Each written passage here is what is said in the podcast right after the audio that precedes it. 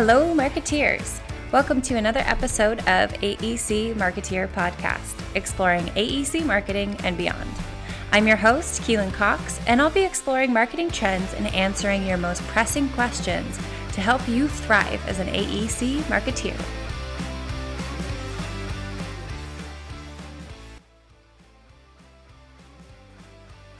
All right. Well, thank you so much, marketeers, for joining us. Today, I have on Amy Jones.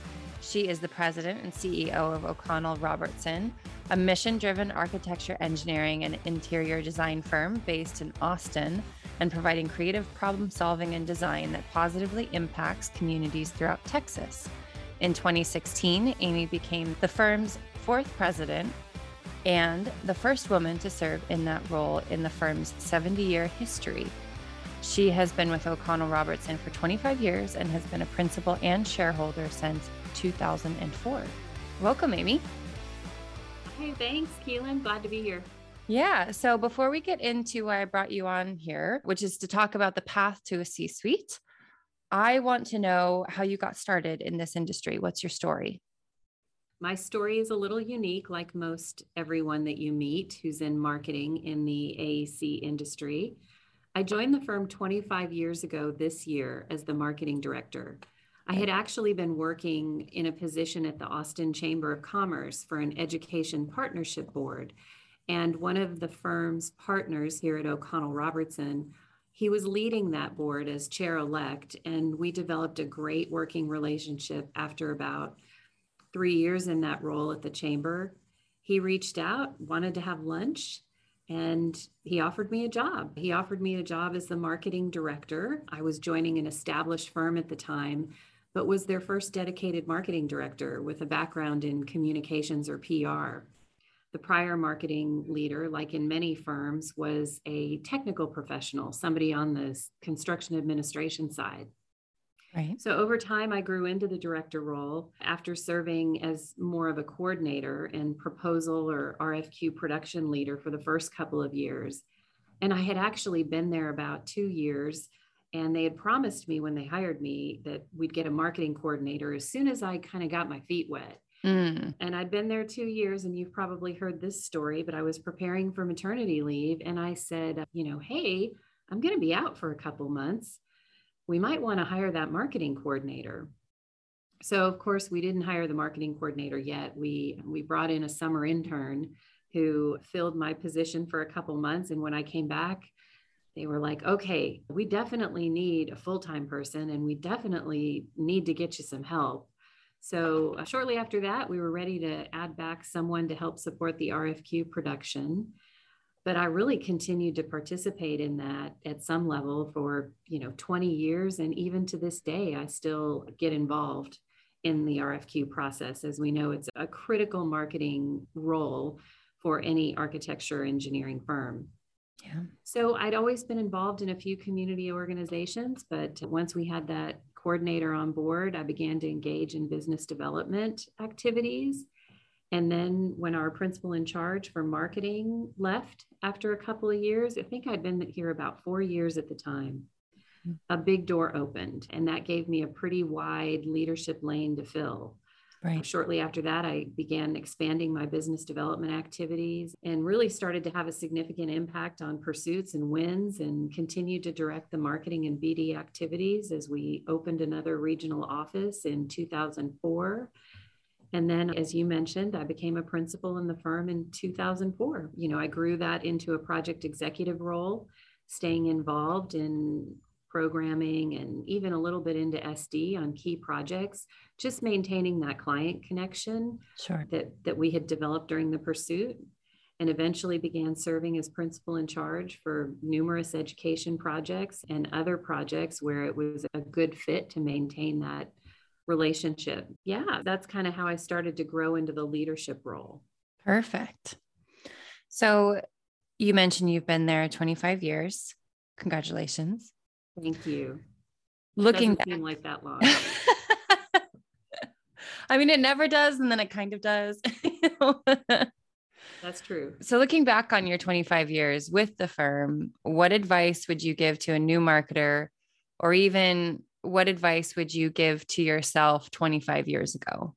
Well, there are a couple of things that I would say. First, I would say don't underestimate what you can do mm. and where your role can take you, because I certainly never would have expected to find myself in the CEO seat. Sure. So that's critical for anyone in any role. I would say to marketers who are out there, branch out in your educational foundation. If you're still in school, take a business class or a finance class. Even if you're just early in your career, um, broaden your knowledge about business operations if you can. Take a workshop or something like that. Yeah. Because uh, you never know how your career might transition into business. Even as a marketing director, you need to understand budgeting and you know, for overall financial picture of the firm. The other thing I would say is build on your communication skills. Typically, a marketer is a communicator in some way or another. And so find a way to really build on those and to maximize them for the firm. You will get attention by being a strong presenter internally, whether you're representing a committee or an idea to firm leaders or if you have an opportunity to present externally, you know, develop and present and speak with confidence. Sure. So you had mentioned that when you first came on board, you were marketing director. Did you have to prove to the company at that point the value and importance of BD and marketing, or was it inherently there? So at O'Connell Robertson, it was inherently here already. Okay. My mentor and the, the principal who hired me was a principal in charge of business development and marketing. And he was a strong presence and really a force to be reckoned with right. and admire.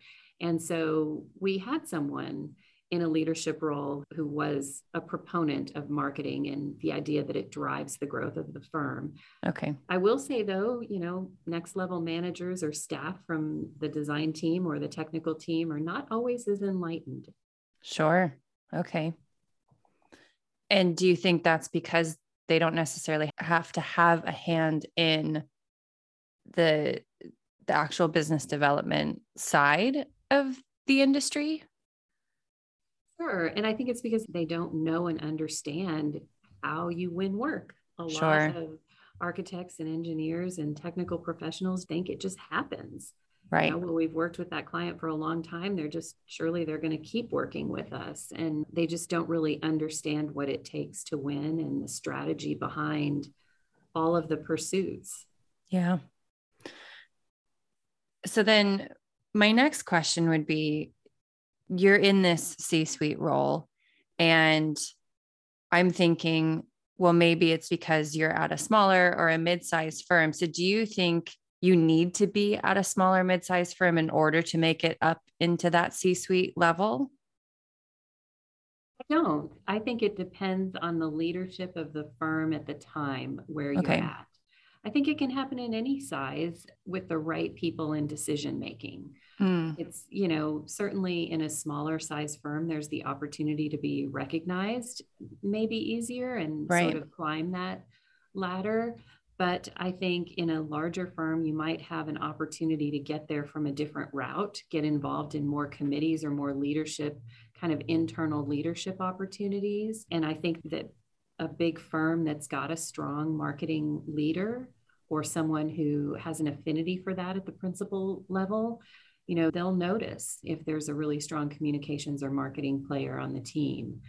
So I think that it can happen in any size firm. I think it's important to remember that it takes time, right. no matter what size firm you're in.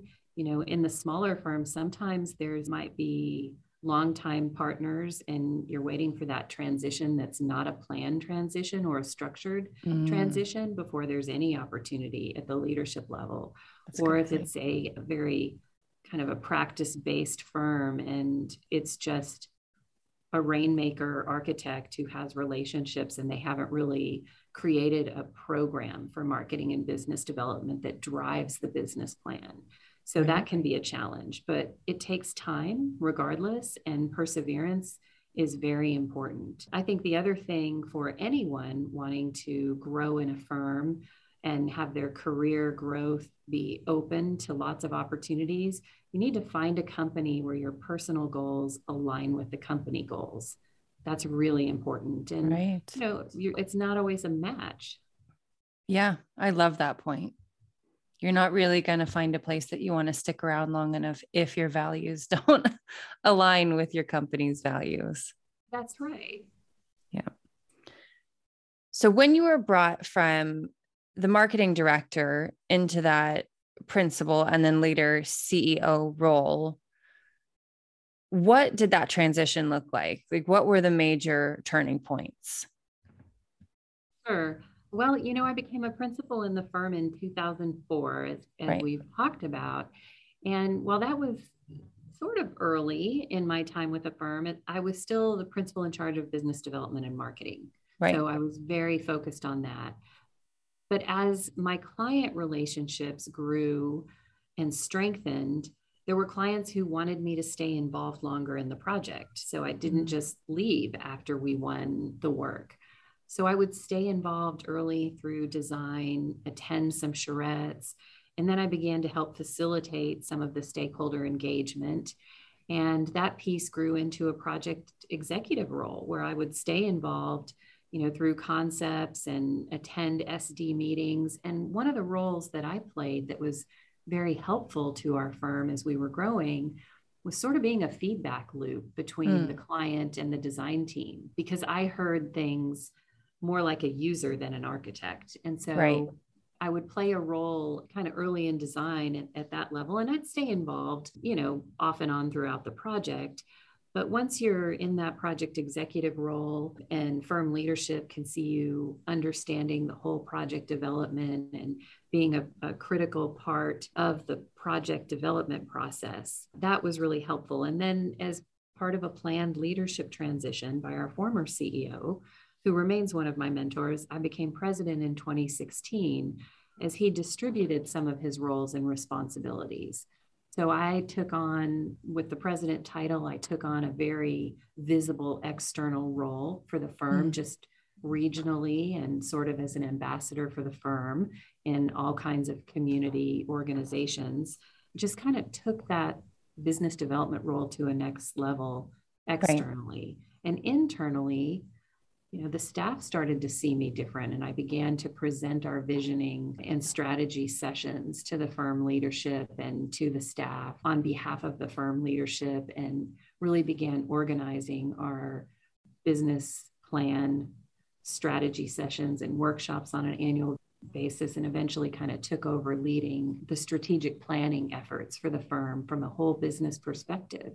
And then in 2018 i became a co-ceo and in 2020, I became the sole CEO. And really, through that period of time, I gained and gathered more experience and knowledge and responsibilities across the firm for finances and uh, human resources and pretty actively involved in recruiting for all levels of the firm sure. uh, today and and so that's just another element of the role that communications and kind of right now it's very important to be able to market your firm to recruit and retain talent. And so that background has really folded in nicely to that role as a firm leader and ceo how do you think your marketing upbringing quote unquote in the company has helped you in your current role as ceo Sure. It's definitely helped me a lot. Okay. I think an effective CEO needs to be a good communicator.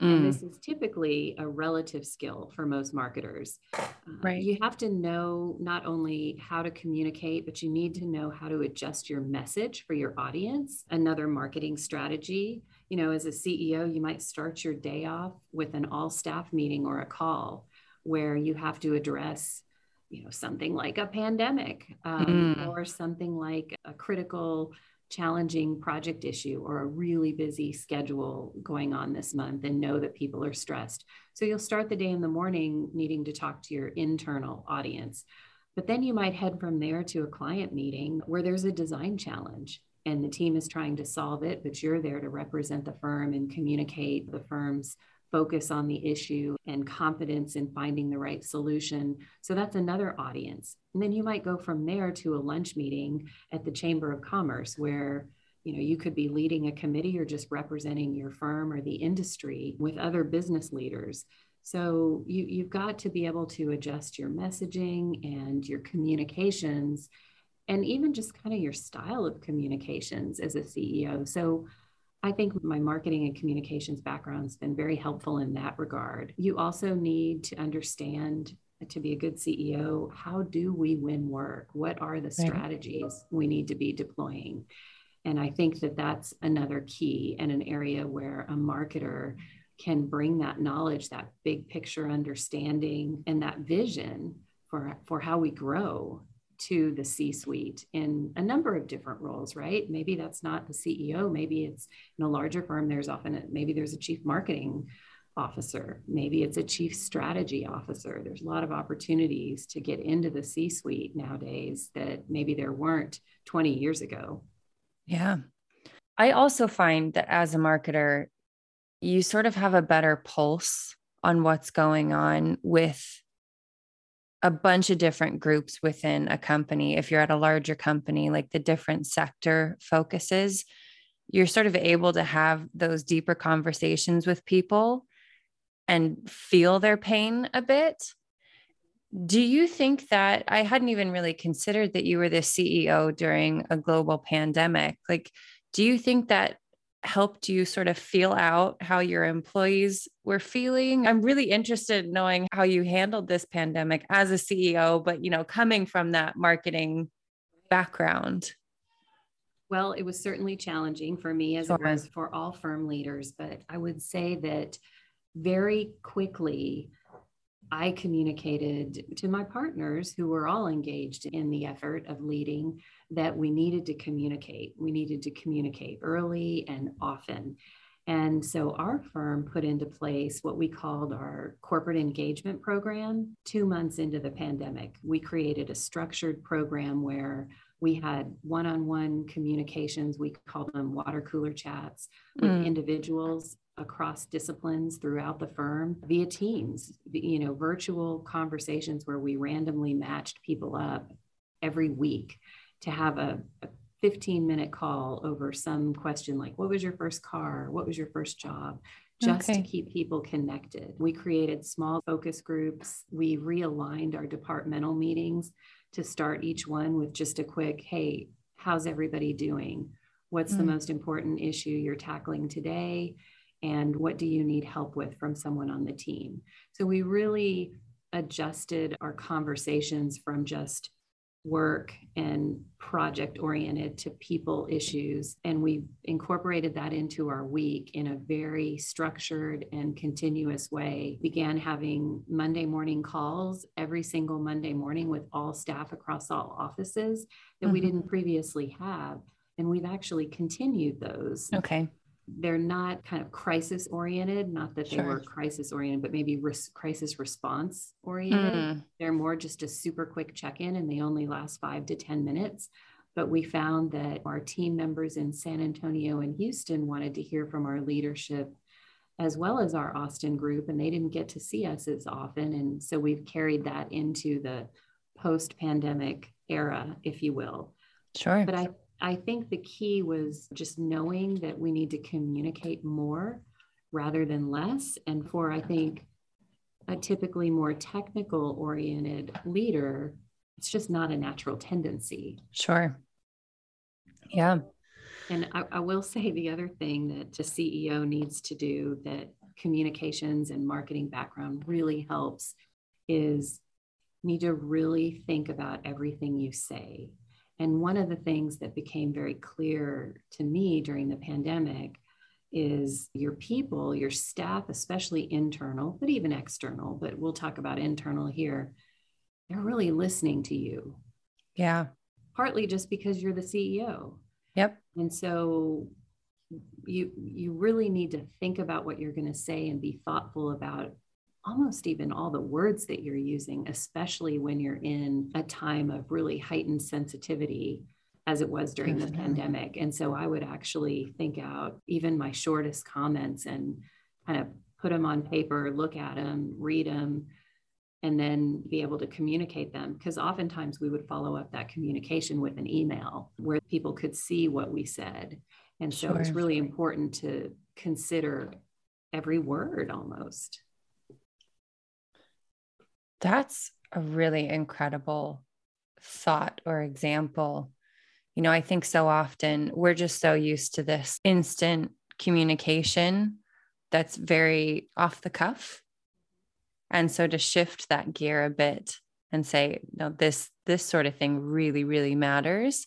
That would be a good practice just for any really important business conversation is to just really consider the words that you're using, how it's going to be delivered, like you said, if it's verbal versus if it's going to have to be translated over to email, that's a totally different tone. So that's that's very interesting.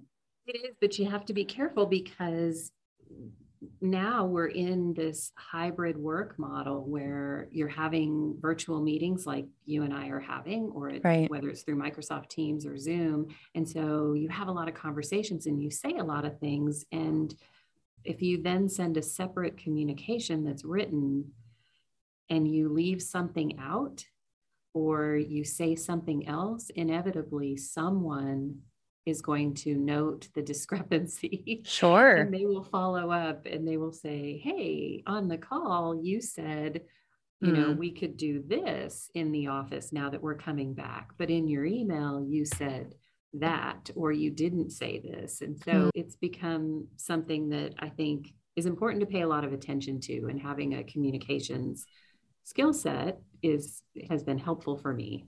Perfect. So then what are some other steps you've taken to further your skill set? I know we've sort of hit on communications, but mm-hmm. the other skill sets that you've developed, yeah. Sure. Well, I've definitely attended professional de- development training over the years, you know, been to the Principals Academy, I've taken leadership training, and those things have helped. But there's a couple things that I'd really stress to someone who wants to grow as a leader. And one of the ways that I developed those skills was by participating in external organizations, volunteer associations, nonprofit boards, the Chamber of Commerce. You know, when it comes to speaking in front of people and identifying a problem and understanding solutions and opportunities, you yeah. get some good practice with that when you're serving as a volunteer. And so I really encourage people to get involved in organizations and become a leader, you know, volunteer to chair a committee or a task force or an event. It's great practice. And I also stress that when it comes to volunteer engagement, try to connect your passion to your profession or your firm's goals. Again, when you can find alignment.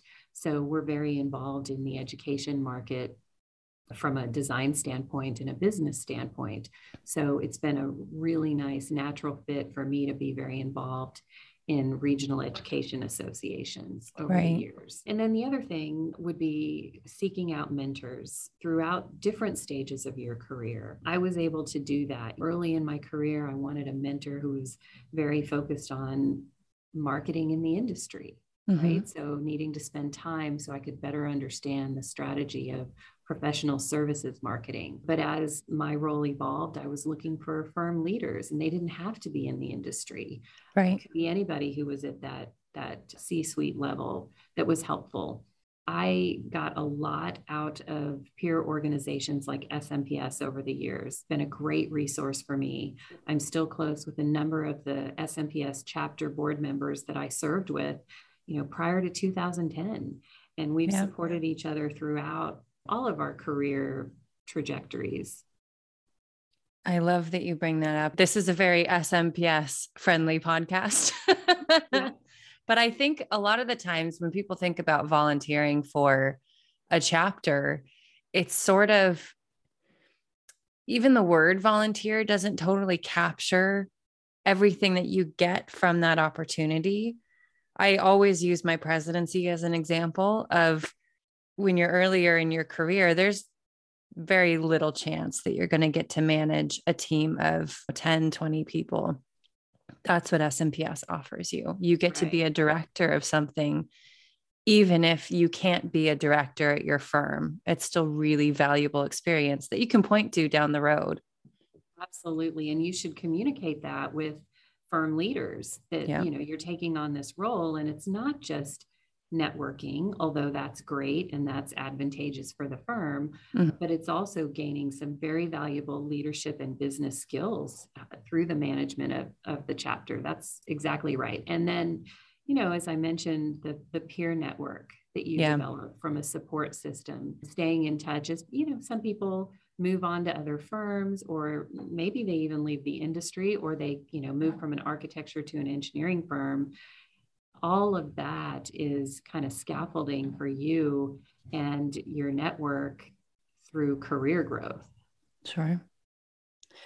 So, then what other main character traits do you feel that you have that have allowed you to thrive in the AEC industry? This is a tough question to think. I know. character traits but I have done Strength Finder, so I'll lean on that for a minute. There you go. Uh, but you know, positivity I think is something that is of great value in the marketing department. Mm-hmm. You need to maintain a positive attitude. So that's been strong for me. I have a very competitive nature, so I'm an achiever.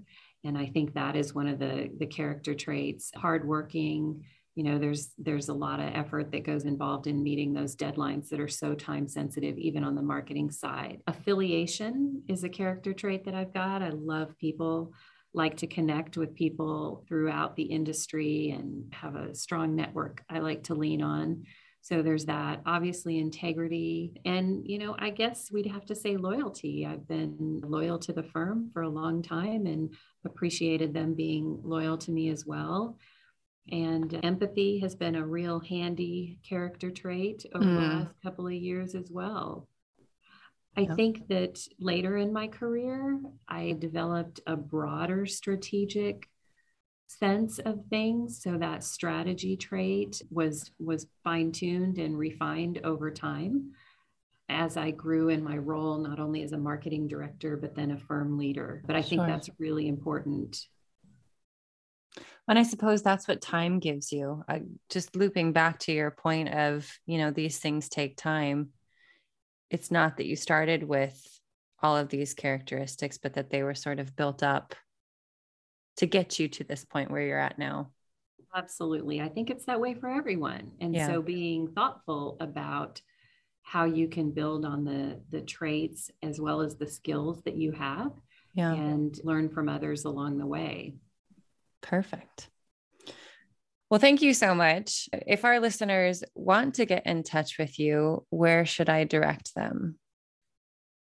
Direct them to my LinkedIn page. Uh, okay. So it's just Amy Jones on LinkedIn and Amy Jones at O'Connell Robertson. For our website, just o'connellrobertson.com. And you can find out more information about the firm and my leadership role and transitions there. Perfect. Well, thank you so much. I've really enjoyed this conversation. Thank you, Keelan. I love listening to your podcast and I loved talking to you today. All right, Marketeers, that is a wrap on this week's episode of the AEC Marketeer podcast. I hope you enjoyed hearing from Amy and her career story on getting to the C suite. As always, if you're enjoying this podcast, I would invite you to subscribe so that you never miss an episode. New episodes are released every other Wednesday. Chat soon.